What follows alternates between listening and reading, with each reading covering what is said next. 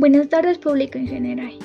Hoy le narraré sobre la obra de Ángel de Ocogante, publicado en el año 1982, escrita por Edgardo Rivera Martínez.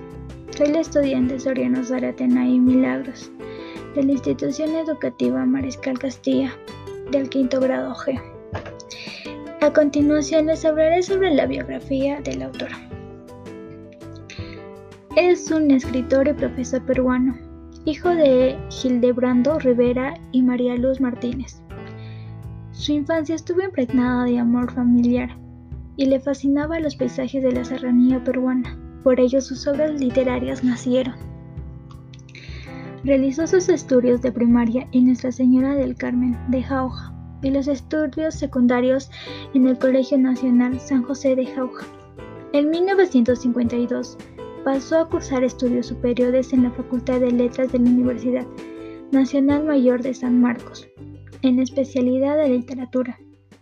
Ganó una beca y logró estudiar en la Universidad de París y en la Universidad de Perugia. Luego retornó al Perú, obtuviendo el grado de bachiller y el de doctorado de literatura por el mérito de su tesis El paisaje en la poesía de César Vallejo de 1962 a 1970. Fue catedrático en la Universidad Nacional del Centro, en Huancayo. En 1971 reanudó su labor de docente en San Marcos. En 1975 concurrió al taller de literatura de la Universidad de Loma. Empecemos a narrar la obra. No sabía quién era Tenía una extraña figura de un ave negra, sombrero bolivio con plumaje y jubón, camisa con blondas. Me decía que era un danzante. Murmuraban preguntándose quién era, de qué danza es el vestuario de mi ropa, de dónde era el lugar donde venía. No lograba hablar, por ende las personas decían que perdía el habla.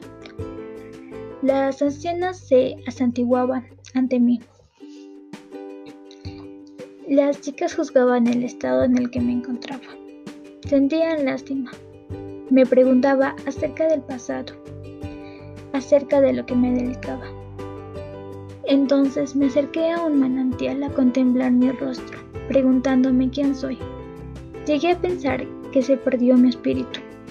Caminaba sin ningún rumbo, en donde llegué a un pueblo y oí el sonido de quenas y los sicuris, en donde encontré la Copacabana de Oruro de Cepitán, de Cocopatana, de atuendos eran similares a los míos. Pasó el tiempo y aún no sabía quién era. Al caminar hacia un hombre viejo que dormía, se quedó contemplándome. Me habló diciéndome que era un bailarín sin memoria y me dijo que tenía que dirigirme hacia la capilla de Santa Cruz. Al llegar la mañana, llegué al lugar mencionado en donde estaban cuatro figuras de danzantes, vistiendo esclavina, jubón, sombrero de plumas, tajali, botas en las que se presentaba ángeles. Cierro los ojos y me doy cuenta que soy un ave negra y no sé por qué me caí en toda la soledad. La reflexión. Esta obra nos da como reflexión que debemos tener un objetivo en estas vidas y no caminar por un sendero solitario. Estar acompañado siempre de las personas que son valiosas para nosotros. Eso ha sido todo. Muchas gracias por su atención y espero que les haya gustado y deleitado con las obras mencionadas. Gracias.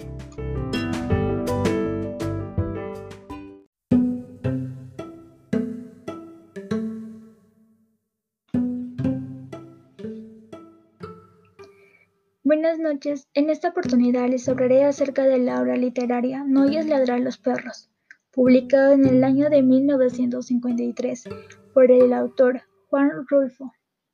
Soy estudiante Soriano Zaratena y Milagros de la institución educativa Mariscal Castilla del quinto grado G.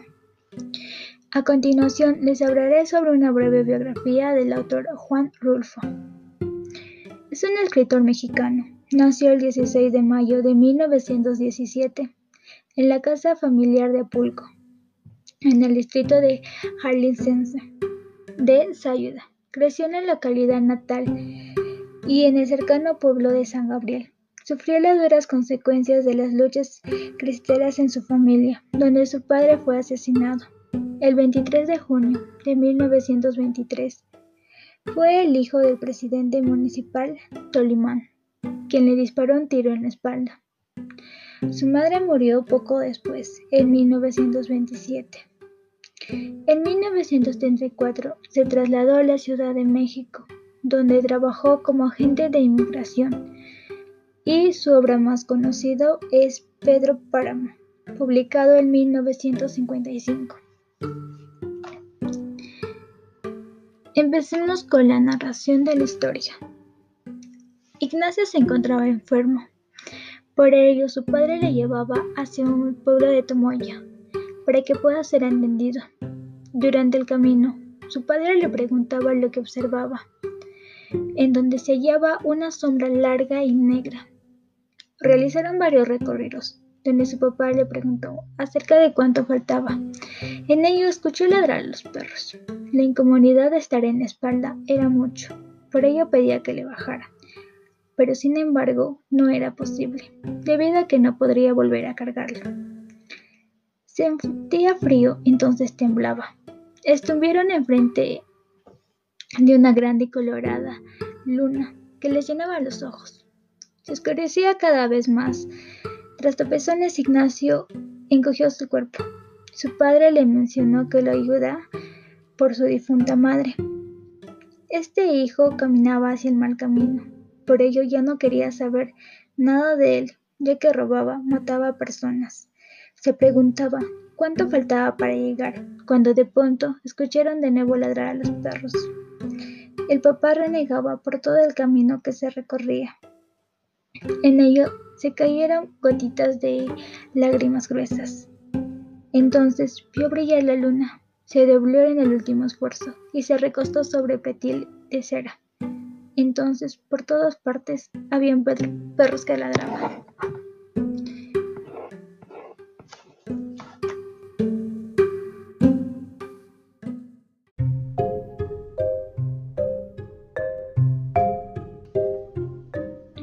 Esta obra nos da como reflexión que debemos de seguir el buen camino.